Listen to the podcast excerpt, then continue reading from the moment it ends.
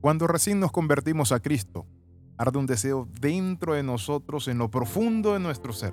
Y es un deseo de compartir esa fe, eso que hemos obtenido, esa relación que vivimos. Tenemos un gozo que sobreabunda, pero también tenemos una fe que nos impulsa a hablar de Cristo. Pero un tiempo después comenzamos a enfriarnos y a apagarnos. En Mateo capítulo 13 versículo 44 la Biblia dice, el reino de los cielos es como un tesoro escondido que un hombre descubrió en un campo. En medio de su entusiasmo lo escondió nuevamente y vendió todas sus posesiones a fin de juntar el dinero suficiente para comprar el campo. Cuando hablamos del entusiasmo inicial que desaparece, estamos hablando lo que dice la Biblia en el libro de Apocalipsis. Mira de dónde has caído y vuelve a tu primer amor. ¿Por qué? Porque la palabra del Señor nos muestra algo importante y es que el Evangelio no es cualquier cosa. Por eso la Biblia es clara cuando dice el reino de los cielos es como cuando un hombre descubre un tesoro en un campo, vende todo lo que tiene, compra ese campo y comienza a guardar todas esas posesiones. Y vendió todas sus posesiones a fin de juntar el dinero suficiente para comprar el campo. Eso representa de que nosotros tenemos un tesoro y el tesoro es el Evangelio. El apóstol San Pablo dice, porque tenemos este tesoro en vaso de barro, para que la excelencia no sea de nosotros, sino de Dios. ¿Está usted compartiendo la fe? Ya perdió usted la visión y la compasión hacia los perdidos, pero también la orientación hacia qué Dios nos llamó. Muchas veces nos equivocamos porque nos enredamos en tantos asuntos de la vida y nos olvidamos que es importante, urgente, urge que prediquemos el Evangelio, porque de gracia recibiste, de gracia debemos dar. Por eso Jesús le encomendó a sus discípulos, en su último mandamiento, su último deseo fue, por tanto, id y haced discípulos a todas las naciones, bautizándolos, compartiéndole el Evangelio, le estaba diciendo, evangelicen, no paren, no paren, no paren su fe.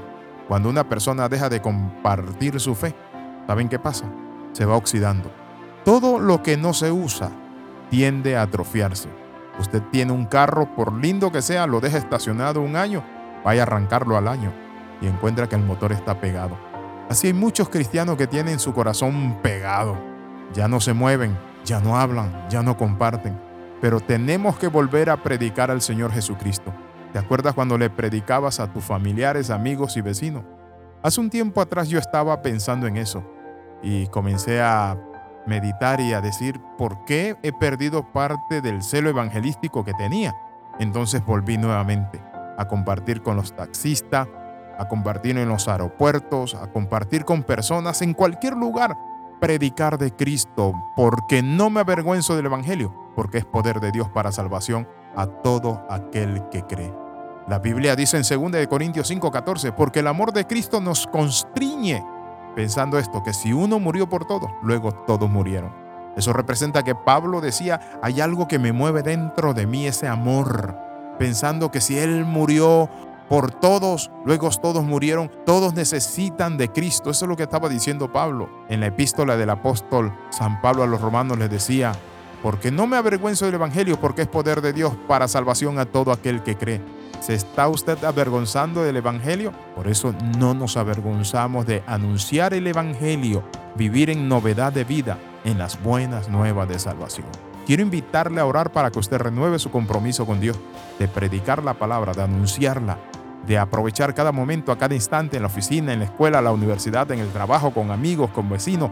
Predica la palabra de Dios a tiempo y fuera de tiempo, porque no debes avergonzarte, porque hay una corona incorruptible que le da Dios a todos los que guardan este tesoro valioso y lo comparten con otros. Oramos, Padre, en el nombre de Jesús renuevo mi vida y te pido, Dios Padre Santo, que abras puerta y llenes mi boca de tu palabra para compartirla. En el nombre de Jesús, amén y amén. Si usted recibe estos devocionales de vez en cuando, tiene un primo, un amigo que se lo mande de vez en cuando, usted puede solicitarlo y estar en una red donde lo va a recibir todos los días. Le saluda el capellán internacional Alexis Ramos. Nos vemos en la próxima. Recuerde las 13, comenta, comparte y crece.